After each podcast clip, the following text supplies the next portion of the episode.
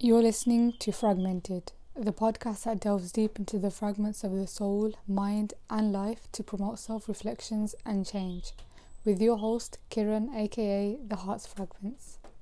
Check out our website thefragmentedpodcast.com to learn more, to read our blog or get in touch. Assalamu alaikum and welcome back to episode 10 of Fragmented, and today I'm joined by a guest who has already been on here before, and I decided to bring them back because he's an amazing person, and that's Khalil, who is a counselor and therapist, and he's basically amazing and needs no introduction. So assalamu alaikum, Khalil. Wa alaikum assalam. Jazakallah for having me on again. It was hard to get on again because you were very like, we don't want you on again, but no, it's good to be on. All jokes aside, no, alhamdulillah, it's good to be on. I love the discussions that we have. I love your content. So it's, as always, a pleasure, dude. It's always good to be on. And you, dude. But yeah, no, I thought it would be interesting to have another conversation with you because that was pending anyway. We was going to have one. Yeah. And I was thinking about something actually, from reflection, from reading a book it's called The Power of Now. It's a really sick book. And I was thinking about how sometimes we, like obviously the things that we go through in life, sometimes we're stuck. And sometimes you find that we're not really going anywhere because, you know, obviously we'll get into that, but there's so many reasons. You know, the whole idea of the fact that we like to, or we a lot of the times we're just stuck and we struggle to go forward, and this can be in terms of our own healing journeys, in terms of, you know, career, anything, whatever it may be, life, whatever it is. I feel like obviously there's a lot of just fear behind going forward and doing better. So what are your thoughts on that? I think the first thing, like with everything, is we forget that the amount of power we have as human beings. So like I touched upon it last time, right? Like the two things that we control, yes, as alhamdulillah, as amazing and awesome as we are, Allah says we only control two things, right? One is our intention, and second is that our actions or our ability to not act. I think we forget, like, our deen, our religion, and God himself, right? So Allah, he always comes from a place of empowerment. It's always like it's our choice, depending on, or we have the capacity and the power within ourselves to become better, to be comfortable, to be confident, to be happy. But we also have the power to be sad or be somewhat quote unquote broken, or to be upset, or to go through certain things in life. Now, yes, look, part of it is free will and a part of it is fate.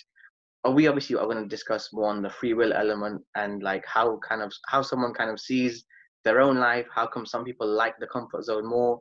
How come some people like to get out of the comfort zone more?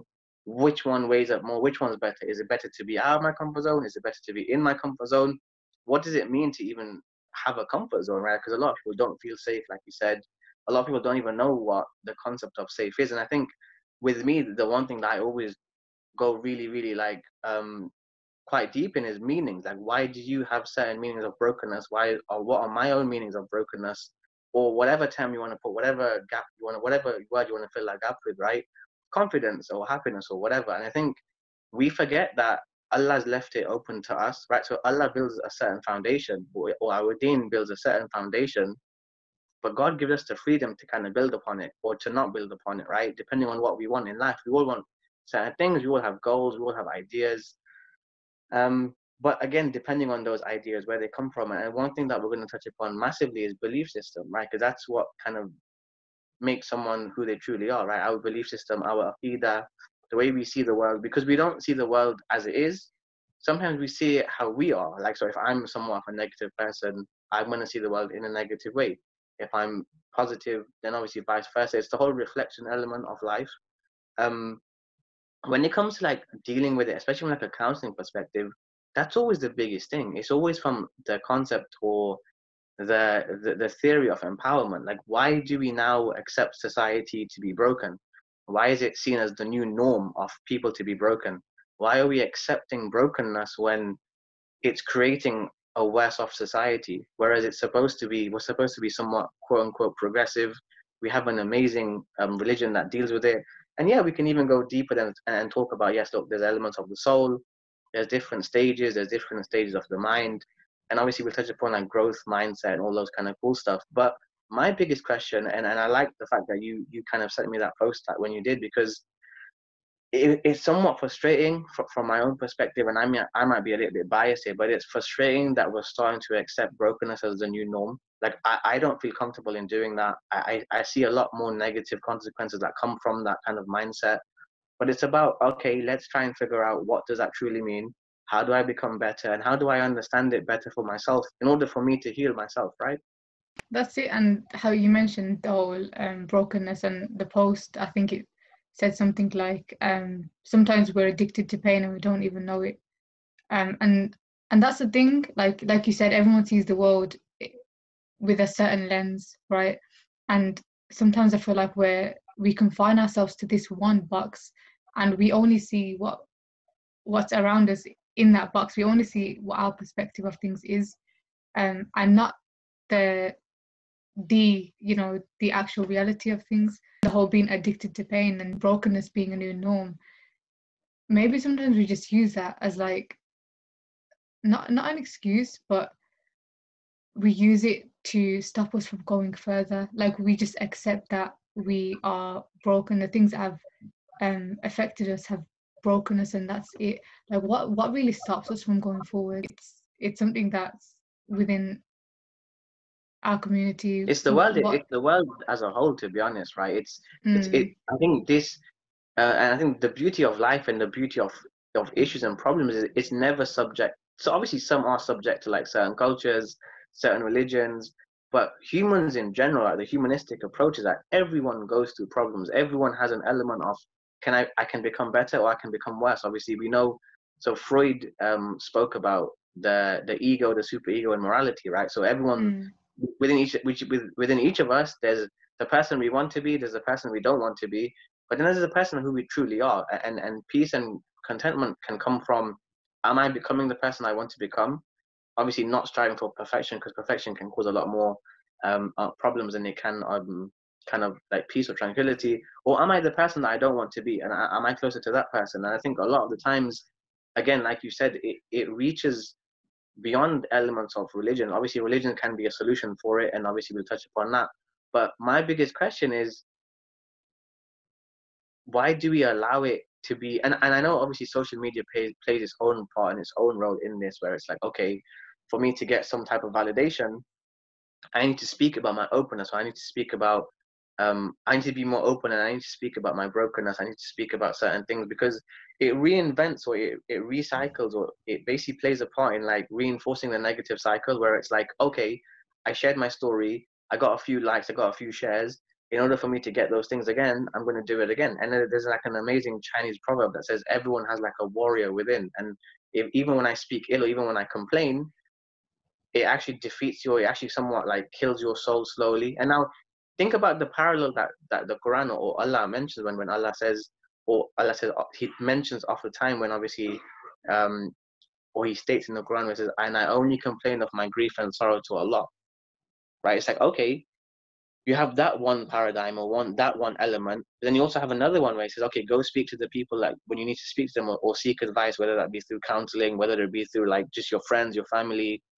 close ones, whatever. I think the beauty is in the balance, right? That's the moderation of deen. It's moderation. That's the essence. That's the main core of our deen is moderation. And we forget that. We think we have to jump to one side or the other. The biggest thing, especially when it comes to, I like to use the word brokenness more, because I think it carries a lot more weight, and it's somewhat unsettling. It's about, why are we focusing more on not fixing ourselves? Why are we more focused on like what's made us broken, right? Like I love the way you said it, how like we kind of use it as an excuse, or we use it as like, we use our insecurities as like, this is why I'm like this. And like there's many different kind of theories out there, right? And especially when it comes to like certain models on the human being is like, oh, I'm like this. So it's like psychodynamics. I'm like this because my parents did this to me, or something happened to me in my past. Like Allah accepts all of those things, but to an extent. Accountability is one of the most core foundations for every single person, for me, for you, for every individual ever, like, we're going to be asked, why did you do this? Why were you this way? Or like, why did you become a certain way? You know, Allah says in the Quran, He'll never allow us to blame our social conditioning. I can never be like, yeah, I was a bad person because the people around me were bad.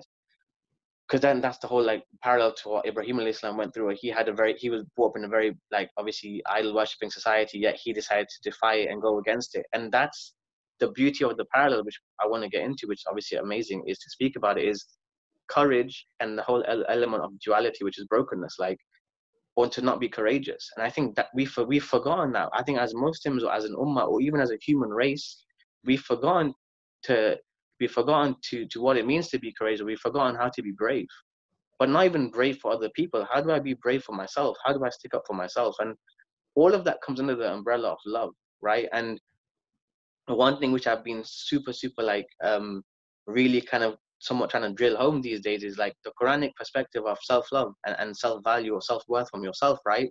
So in Surah Fajr, towards the end where the verse starts, Ya ayyuhan nafsa mutma'inna, right? So, O reassured soul, Allah saying to us or to that type of person who has obviously a good soul and a peaceful soul, He's saying, come back to me, pleased with me and pleased with yourself, and then enter into my garden.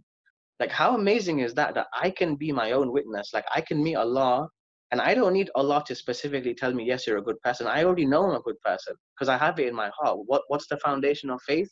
If you do good, you feel good. If you do bad, you feel bad, right? Why do I need to hear other people? Why do I need other people to be my witness for myself? I'm my own witness now. And that then increases your relationship with Allah. That increases your confidence. That increases like your courage, your bravery. You're not going to take crap from people, for lack of a better term. You're going to be able to stand up for yourself. You're going to be able to understand who you are, what you want. But it comes from the inner perspective. It comes from the soul. And I think we've forgotten how to be strong for ourselves. We've forgotten how to accept our courage. And even if you take it from the God perspective, right? So Allah says, only He is allowed to be arrogant and prideful. That's an amazing concept. Our God, right? So Allah comes from a place of empowerment from Himself, but He also allows us to be empowered by Him, right? And I think that's a beautiful like reflection or beautiful mirror to have. Like, my God is obviously, or Allah, right, is so beautiful and is so like magnificent and He's so like so powerful. Like, but He allows us to be powerful in our own way as well, but we forget that. We kind of go towards the other side of, okay, all life's about is for me to be kind and for me to just be like a very nice and sweet and like quote unquote quiet person. But to be kind in the wrong situation is actually haram, right?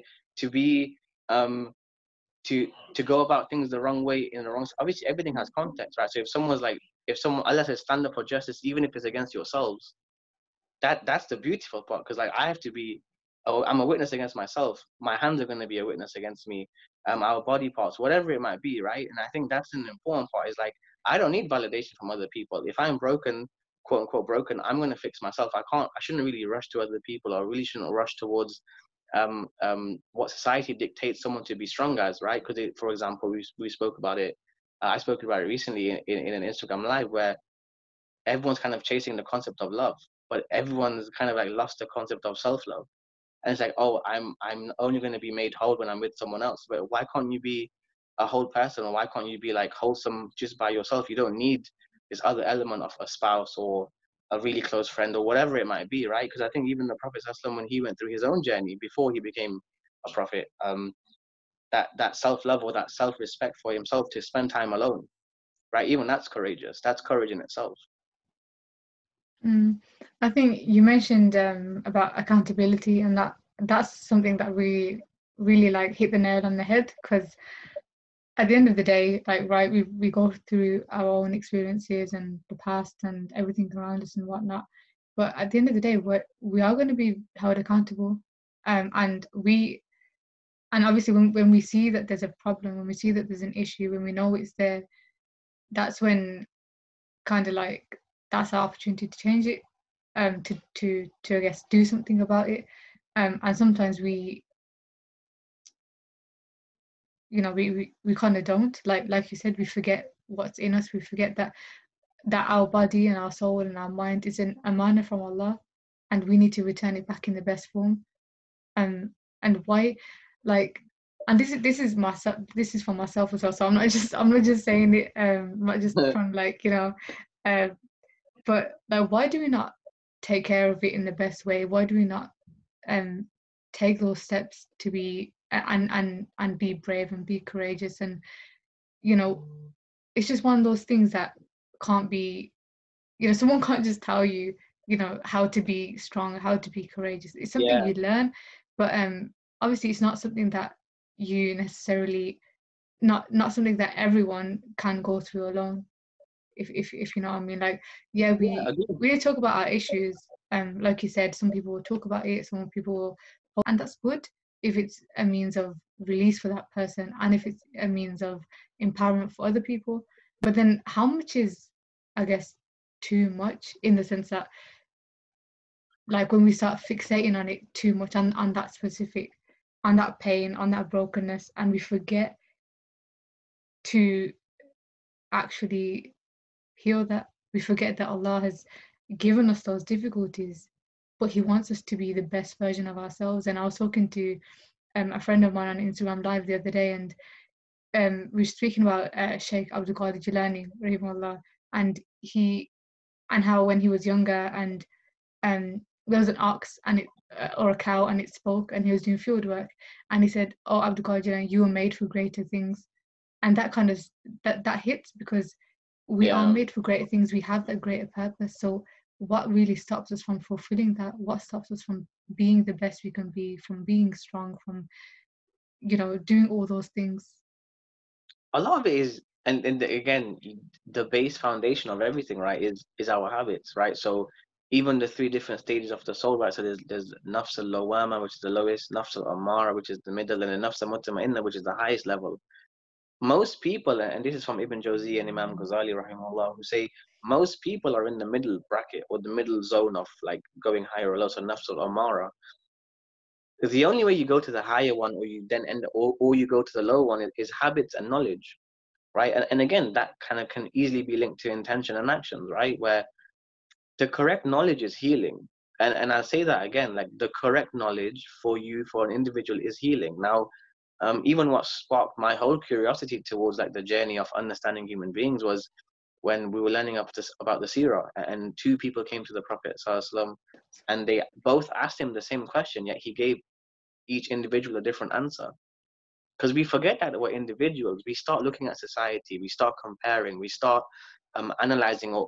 And again, like you said, even, and I can end this in kind of one word, right? Where when you ask me, how can we stop? Or we stop our own kind of, like, blessings, or we stop our own kind of understanding, or why do we not kind of understand the importance of who we are as human beings? We're just simply focused on other people. Mm. There is only two ways to live this life. You either live for people or you live for Allah. Now, both come with their own tests.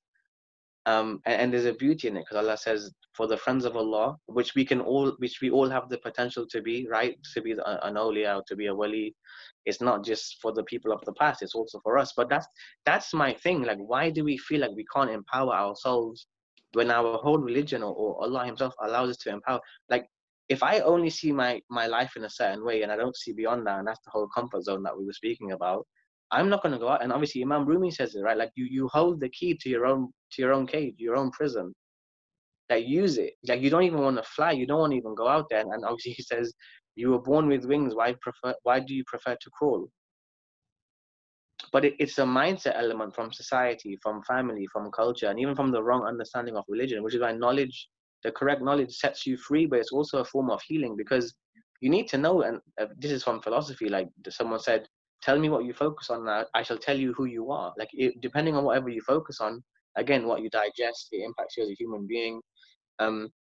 We have the capacity to stop our own blessings. Because if the God perspective is, be grateful to me and be thankful that I shall give you more, if I'm not grateful, I'm not going to get any more. That's all that basically means. If I'm out here worrying too much about, oh my God, Kiran's doing this or Kiran's doing that, and or whatever, whoever else is doing it, you'll have to smile. It's okay, it's sunnah anyway. But like, it's one of those things where it's like, why am I focusing on someone? Yes, Allah bless that person, or Allah bless whoever, right? Honor the guest of your heart. When was the last time you honored your own heart? Mm. Yeah, right? That's it. I think we focus so much on other people's blessings. My teachers, I remember he was saying about how if you see someone who's been given more than you, then, you know, be happy for them. And that's hard because we can get jealous like really easily. It's there, like it's out there. It's a disease of the heart, and it can affect anyone. And obviously, to look to those who have been given less than you, but to also look at your own life and really look deep into our own lives, and look at, actually, we have so many blessings, and we can do more than we think we can actually do. But that's the thing, God. Sorry. Yeah, but yeah, that's the thing exactly. We think we can't, and again, like from my own experience and whatnot, we use it as an excuse to not go further. We just drown in this whole things that aren't that beneficial to us. I mean, it's good to like binge on Netflix and do whatever, but like ice cream, Ben and Jerry's or whatever. And me, I've been eating cake like this whole week, and I've had no shame. Yeah, that's all good, but. And this is something that literally just came to mind, is that when we start focusing on our own lives and take it seriously, and really reflect on what we want and what we need to grow from and what we need to heal, then that genuinely, it opens like so many doors for us. But if we're focusing so much on those other things, and, you know, it reminds me of that poem by Rabia al Adawiyah, where she says about, I'm a doorkeeper of the heart, whatever's outside me I don't let in, whatever's inside I don't let out. I've said it before, like how much of the outside world do we let in our hearts, and what room do we make for what really needs to be there? I mean, what room do we have for what really needs to be there? Because we're so consumed by everything around us, everything that doesn't benefit us. And I think that's the beauty of it, is like, okay, some people, everyone says this, but no one truly knows how to live it, right? We all say, oh, be present, be present. Being present truly just means, like, okay, another word for it is consciousness. Another word is being more conscious. True consciousness or true, like, being present with yourself is being present with Allah, right? Because, and that doesn't necessarily mean that you're praying. It doesn't necessarily mean that you're doing zikr, but it means that you are aware of who you are and why you are here. That's the two main points. Like, we forget why we're here. We try to hold on to things. Even the little snippet of the poem that you said from Rabia al Adawiyah, may Allah bless her soul forever, and all like the people of the past that's knowledge benefits us till today, and all the people that are going to come. The beauty of that poem is like it's kind of linked to like a saying of, you're connected to everything but attached to nothing, right? Like this whole element of holding on to things that we think are here forever. Our soul knows, and this is from obviously Imam Rumi, our soul knows that it's not from here. So it's like it's already half at peace because it knows where it's going, but we mess it up for ourselves right now. This is massively important. Allah says He doesn't burden a soul beyond that it can bear. We burden our own souls. Right? Someone said to me, oh, this is not fair because Allah says that He's not going to burden me, but I feel like obviously I can't handle it. I'm like, what have you done to yourself for you not be able to handle it? Or for what have you done to yourself that you now can't handle it? Like, is there expectations that are put on it? Is your aqidah or your mindset or your belief system something that's now kind of, because it's weak, it's not there anymore? And in regards to like references, obviously people can kind of reach out and let me know whatever, but whatever the reference is that they want me to kind of go into, because alhamdulillah, I've got them. I wouldn't say otherwise, but there was a scholar of the past, and his name I don't remember, but I have it obviously in my notes and stuff, that said, to have the correct aqidah means that jinns and shaitan and the devils will be scared of you, but to have a shaky or a broken aqidah, you'd be scared of your own shadow. That's something my ustad said as well, like, to have shaky beliefs, we can't let our beliefs be shaky. And because when something is unstable, it's bound to, you know, you topple it over. It breaks. That's the kind of concept, and we forget that it leads on, and it leads on to what I love teaching about. That's meanings, right? Because that's a belief is something that obviously you can have with or without evidence or whatever, but what gets you to that next stage of beauty, or when Allah speaks about His friends, where they shall not grieve and they shall not fear, right? They shall be in a state of bliss. And that's not just for the next world. Allah makes that very, very, very common analogy to this world as well, right? Even Ibn Taymiyyah, rahimahullah, who says that there's two paradises. There's one here and there's one in the next world. And obviously his student said, Well, what's the paradise of this world? It is to simply know Allah. It's to be at peace. But we don't chase things for peace. We don't chase things for like inner peace. We chase it for external validation, and that's what makes us weak, because we're basically, how do you say this in a nice way? We're basically dimming our own light, right? We're kind of giving away, or we're kind of selling ourselves for things that aren't going to last forever.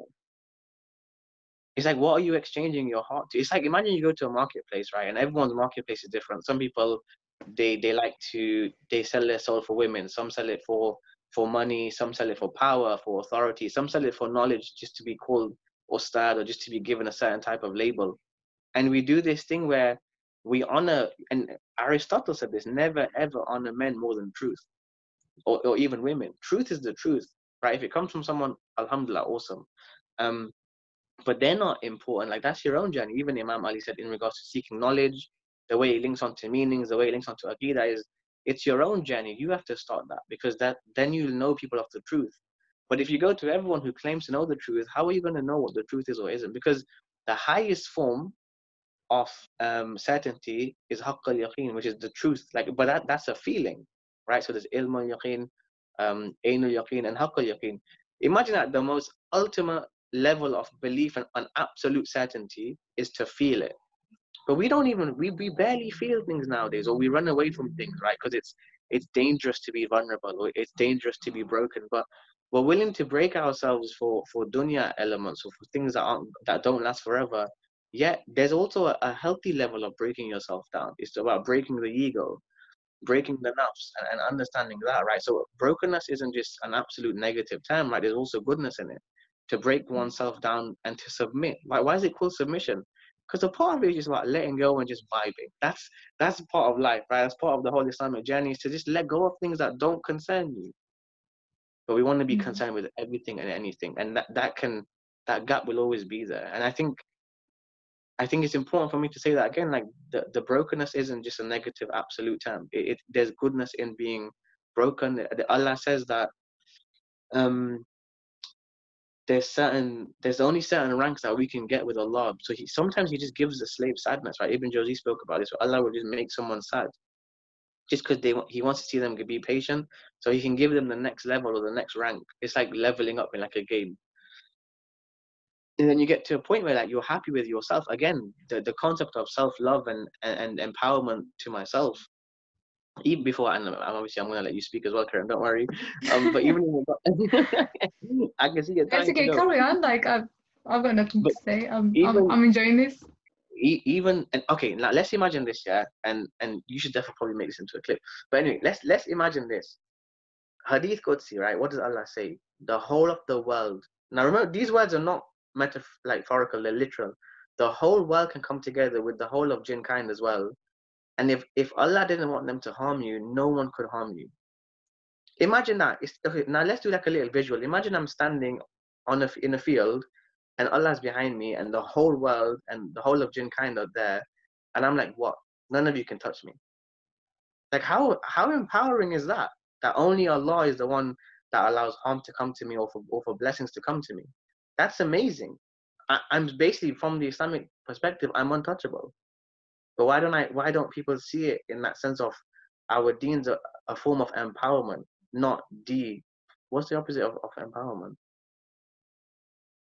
You're asking me, like, say, I don't know, I should have probably like done like, where's the dictionary gone? No, I'm joking. But like, whatever's the opposite of empowerment, you can use the word brokenness, or being broken, or being somewhat weak, but we forget to be courageous, and we also put courage onto other people, right? So for example, when Hazrat Umar became the Caliph, and Khalid bin Walid was part of he was the general of the army, right, the Muslim army.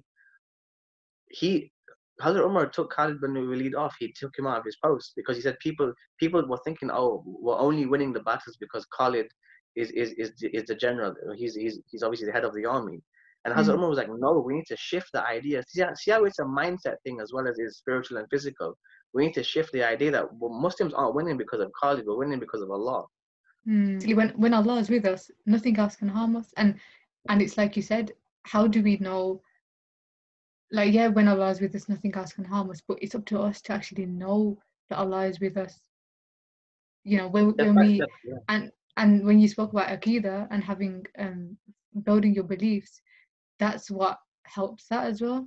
Because when you're firm in your beliefs, you know Allah is with you and Allah is greater than anything that comes. Let's talk about like the kind of things that you see as a counselor. What kind of things stops people from doing the best that they can? Things stop people from going further into it, because so, you know, sometimes you get to a point where it's like you become stagnant, right? And it's like you don't see anything else anymore, and you just stay there, and you can't. There's something you're trying to break through, but you can't. So what kind of things stop people from doing the best that they can, not just with healing, but just anything else in general in life? And I think the biggest thing is always, and again, this is always the principle of Islam, why. And people are like, huh? Like, what do you mean by why? Like, why? Why are you doing, or why do you want to do certain things? And if you know your why, then you'll be able to deal with whatever comes your way, whatever, what, how, what, when, whatever those might be, right? Because your intention's there, that's it. And that's Allah's promise. If your intention is clean and sincere, then it doesn't really matter about the outcome or the result. Like, you're at peace. This is the thing. We think that peace is an external, well, everyone claims it to be internal and also external, whatever, the mix that comes together, right? A lot of people forget that peace isn't just for the soul, it's also for the mind, right? And obviously they manifest in a physical way.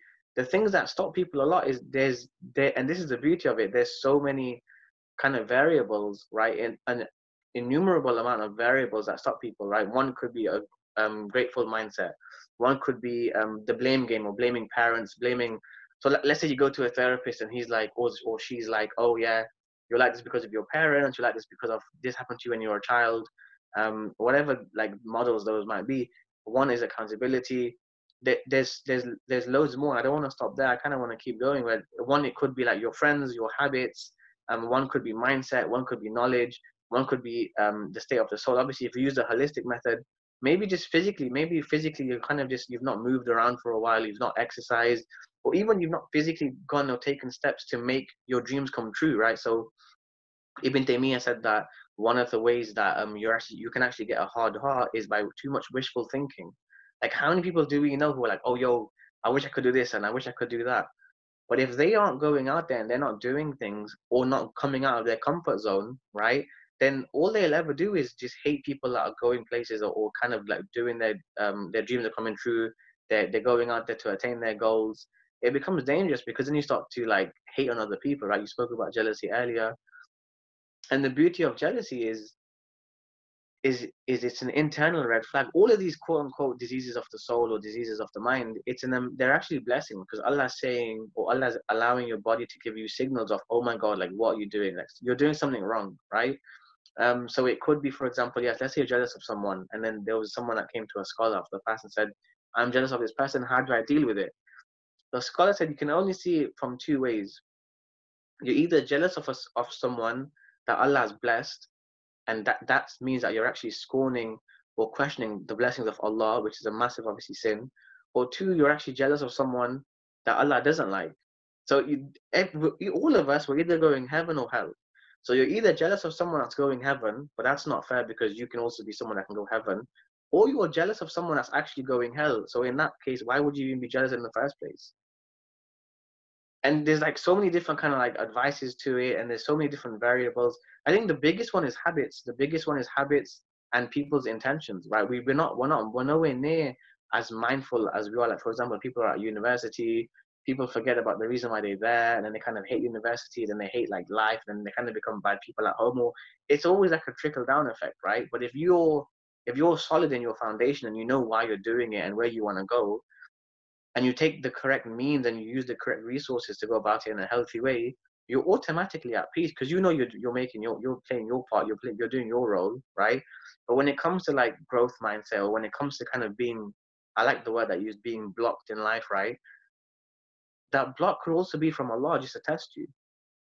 Now, we always see blocks as a negative thing.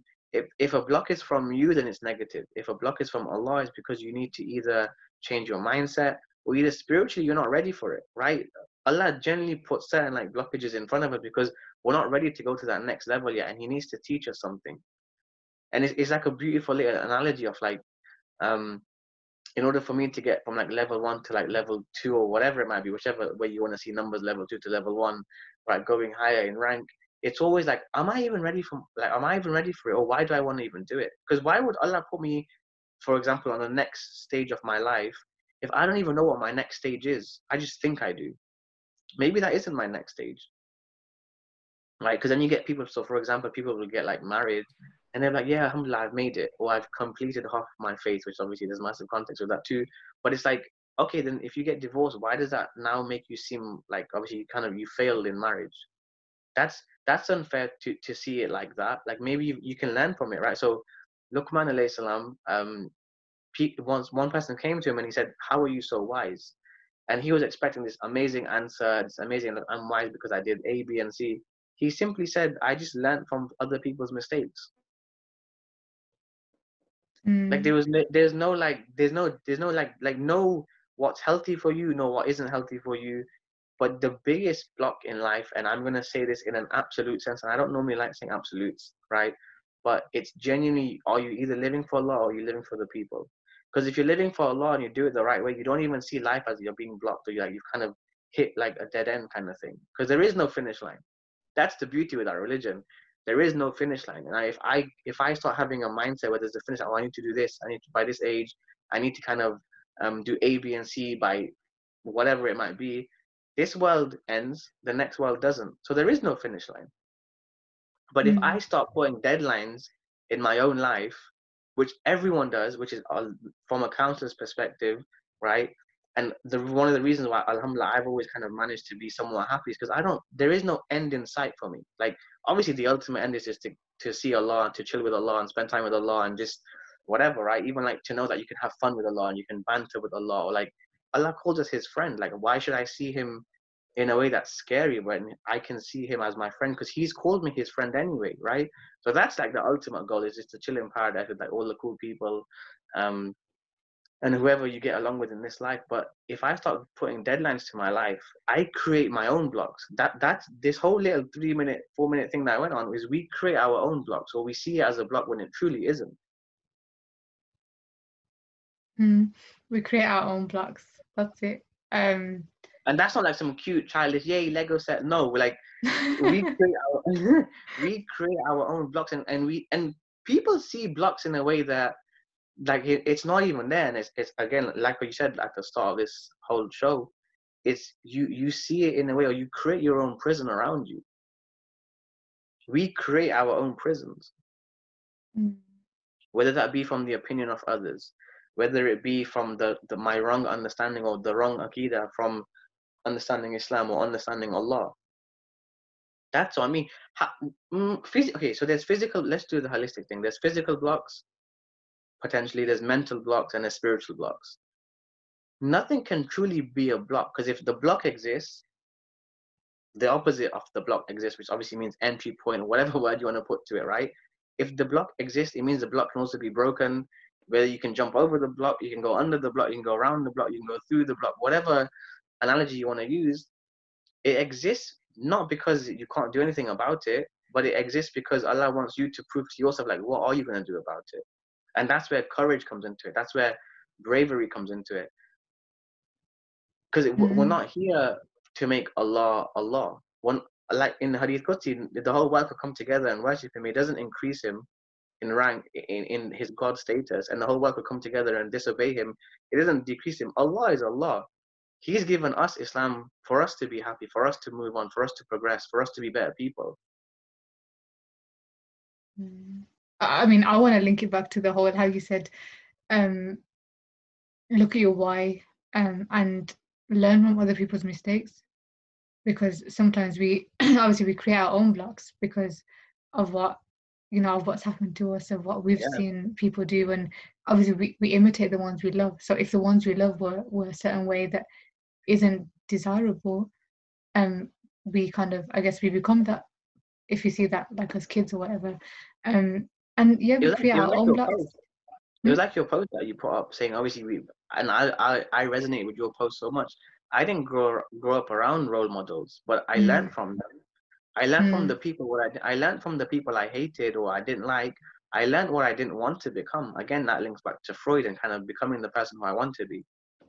But sometimes we use that again, we use it as an excuse, like, because this has happened to me and this person's been like that to me, I want to kind of, either I want to kind of get my revenge by being that exact same way or worse, or we just don't want it because, oh, this has happened to us, and oh, we just fall down this pit, this endless, you know, this abyss or whatever you want to call it.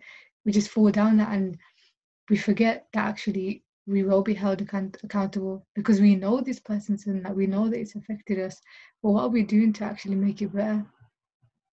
And you know, you said it so perfectly. Like, we create our own blocks, we create our own barriers, but we don't see them.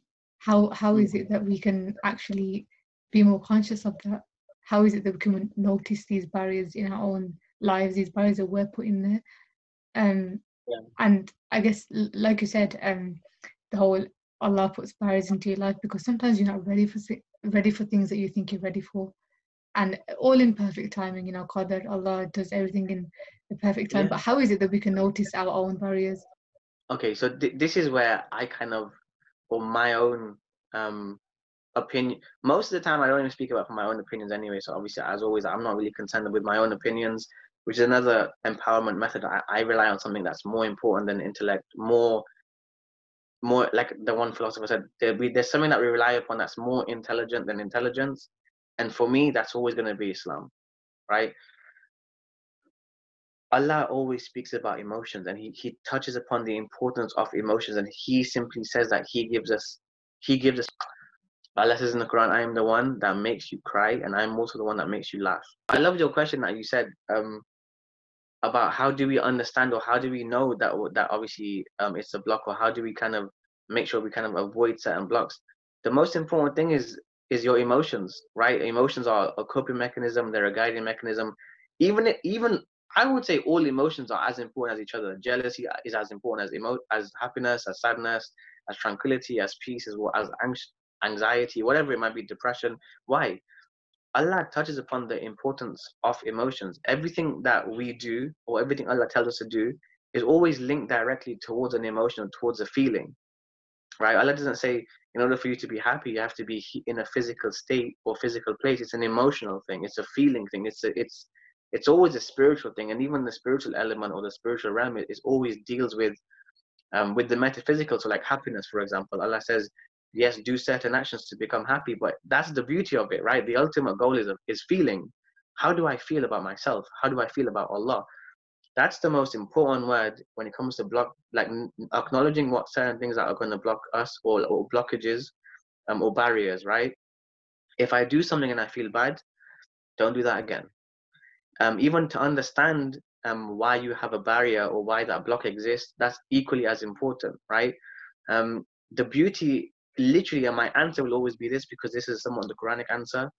Always look at your emotions and look at your state, right? So a hard heart is somewhat of a punishment. Shwee Bub spoke about this recently on one of his Instagrams, where you could be doing a lot of sins. That's what's creating your block. You could be seeing life, or your aqidah could be somewhat broken. That's what's creating your block. Or physically, you're just being lazy, and that's what's creating your block, and you're not getting out of your comfort zone. Do you see how all of that gets wrapped in so easily and so quickly, and it makes everything make so much more sense, just from an emotional perspective, spiritual, mental, and also physical? And Allah touches upon the importance of emotions so much, because that's the ultimate goal. Even when we're in paradise, it's not about paradise. It's the way we feel in paradise. It's the way we feel when we see Allah. It's always feeling. It's always emotion, which is why I teach it. Like, oh, I touch upon the importance of it all the time. And that's it. And the whole, you know, Allah gives us emotions. And, you know, I even I was thinking about it like yesterday, and I wrote about it today, about how, you know, even the hard emotions, like everything's like kind of like a messenger, right? And Allah puts these emotions inside of us, and, you know, if it's good, then we should, you know, embrace it and try to enhance that, right? And enjoy that and whatever. But if it's bad and negative, if it's a negative emotion that we don't want to see, we don't want to feel, then we shouldn't push it away, because, you know, even that creates a barrier when we push it away, right? Exactly. Because that's a barrier to our own growth. And even though it's difficult, it's like Allah has given you that. And we should, rather than pushing it away, you know, a guest is a guest. You know, you don't just when you invite someone to your house, you don't just shut the door on them and, you know, not open the door, right? Unless you really don't like them. But if it's like a friend, you let them in and then they soon go. And yeah, like we just create those barriers ourselves, and I guess a lot of it's out of fear, right? Yeah, and I think the most beautiful way to somewhat wrap up is the poem of Imam Rumi, right? Like the whole honoring the guests of, or whoever comes to knock on the door. What's the name of the poem, by the way? I legit completely forgot it. I have no idea. Where he says, let everyone enter, no matter what it might be, even if it sweeps away all the furniture. For everyone is a guide from beyond, or every emotional, and it touches upon obviously different elements. Human beings are a guide, emotions are a guide, mindset is somewhat of a guide, knowledge is obviously a guide.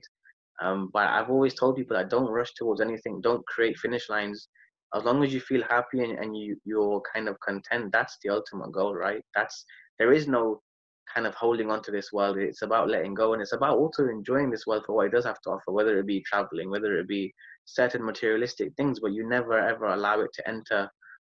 We'll come full circle. We'll never ever allow it to enter. You should never allow it to enter your heart, because you should be the gatekeeper, and the only one that should really be in there is obviously Allah and His Rasul, and obviously the other prophets and the books.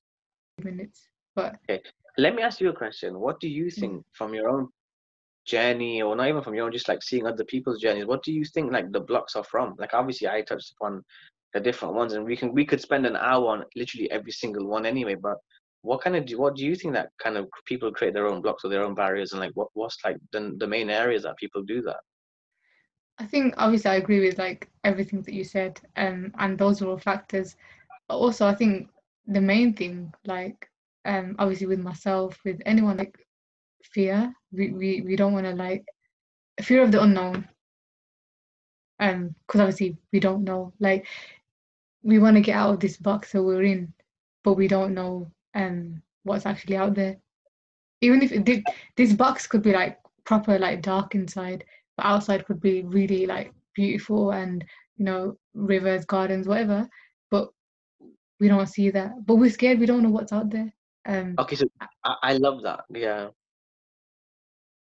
Yeah, I think that's so important, because for someone like me, for example, I love my comfort zone, but I've never seen coming out of my comfort zone equate to growth, because, and I'm going to be very honest when I say this, because Allah is in my heart and I feel Him, right? No matter where I am, I'm comfortable. That, like, for me, there's some type of power that comes with that, and I've always somewhat had it from young, but I never understood it, which obviously over time and over understanding my own journey, I understood why I was always confident, why I was always somewhat happy-go-lucky child, very like just doing my own thing. I want to give love to people, I want people to feel loved, and I want people to feel important, because I knew what the light of Allah had done to me. It changed me forever. I never chose it, but it was also still part of my test. And I don't want to even talk about definitions here. Am I in my comfort zone? Am I out of my comfort zone? Wherever I am, I'm comfortable because I have Allah. That's my own kind of perspective on it, for my own personal journey.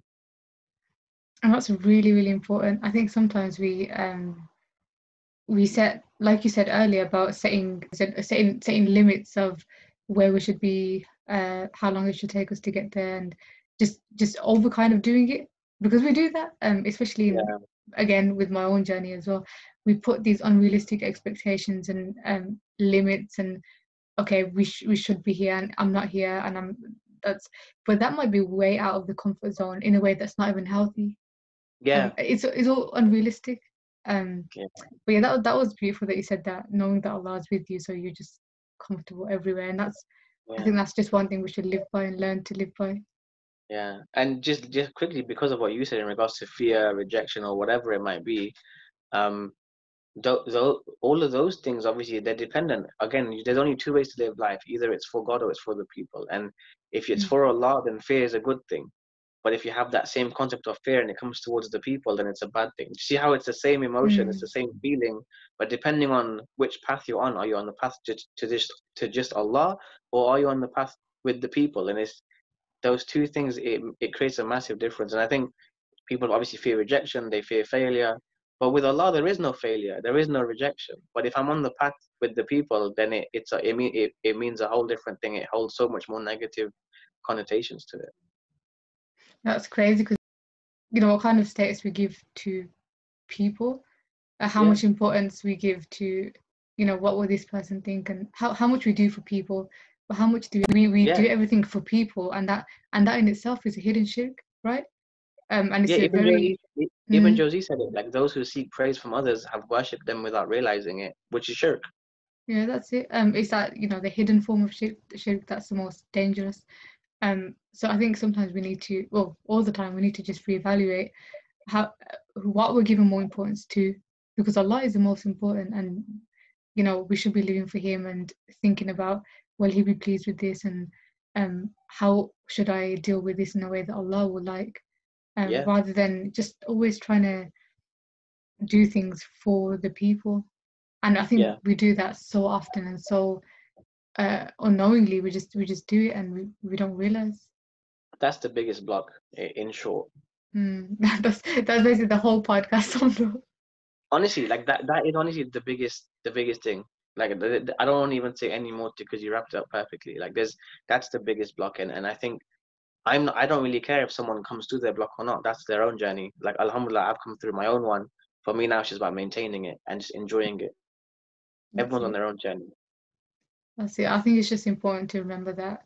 Obviously, you know, no matter what we've been through, we should always try to rise higher, right? Even though it's hard, because it is hard. No one said it's going to be easy, but it's about, like you said, about being courageous, being brave enough to do it.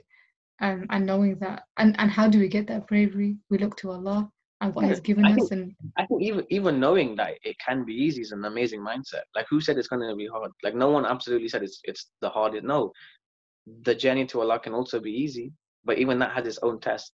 The test is a forever thing, but no one's saying what's super hard or what's super easy. But yeah, I think that's alhamdulillah. That was an amazing little thing to go off. I love the fact that you answered that question. It was an honor to do this again, honestly. Alhamdulillah, I think we need another one soon. But alhamdulillah, it's always great like talking to you and going into these topics, because it really makes you think. It, you know, it picks at your mind. It really just picks at your mind, makes you reflect, and inshallah it's been a benefit to me, and I hope that inshallah whoever listens, it has been a benefit to them. And thank you so much for coming on and joining me. A pleasure, and it's absolutely fun as always. And so if for anyone who doesn't already follow Khalil, his Instagram and everything, I will put in the description of the podcast, and make sure you drop your review, because I know that the last episode with Khalil, everyone loved. A lot of people really like that one. If you guys liked it, please drop your reviews, and inshallah join me again soon. Inshallah. Take care. Assalamu alaikum. Take care. Assalamu alaikum.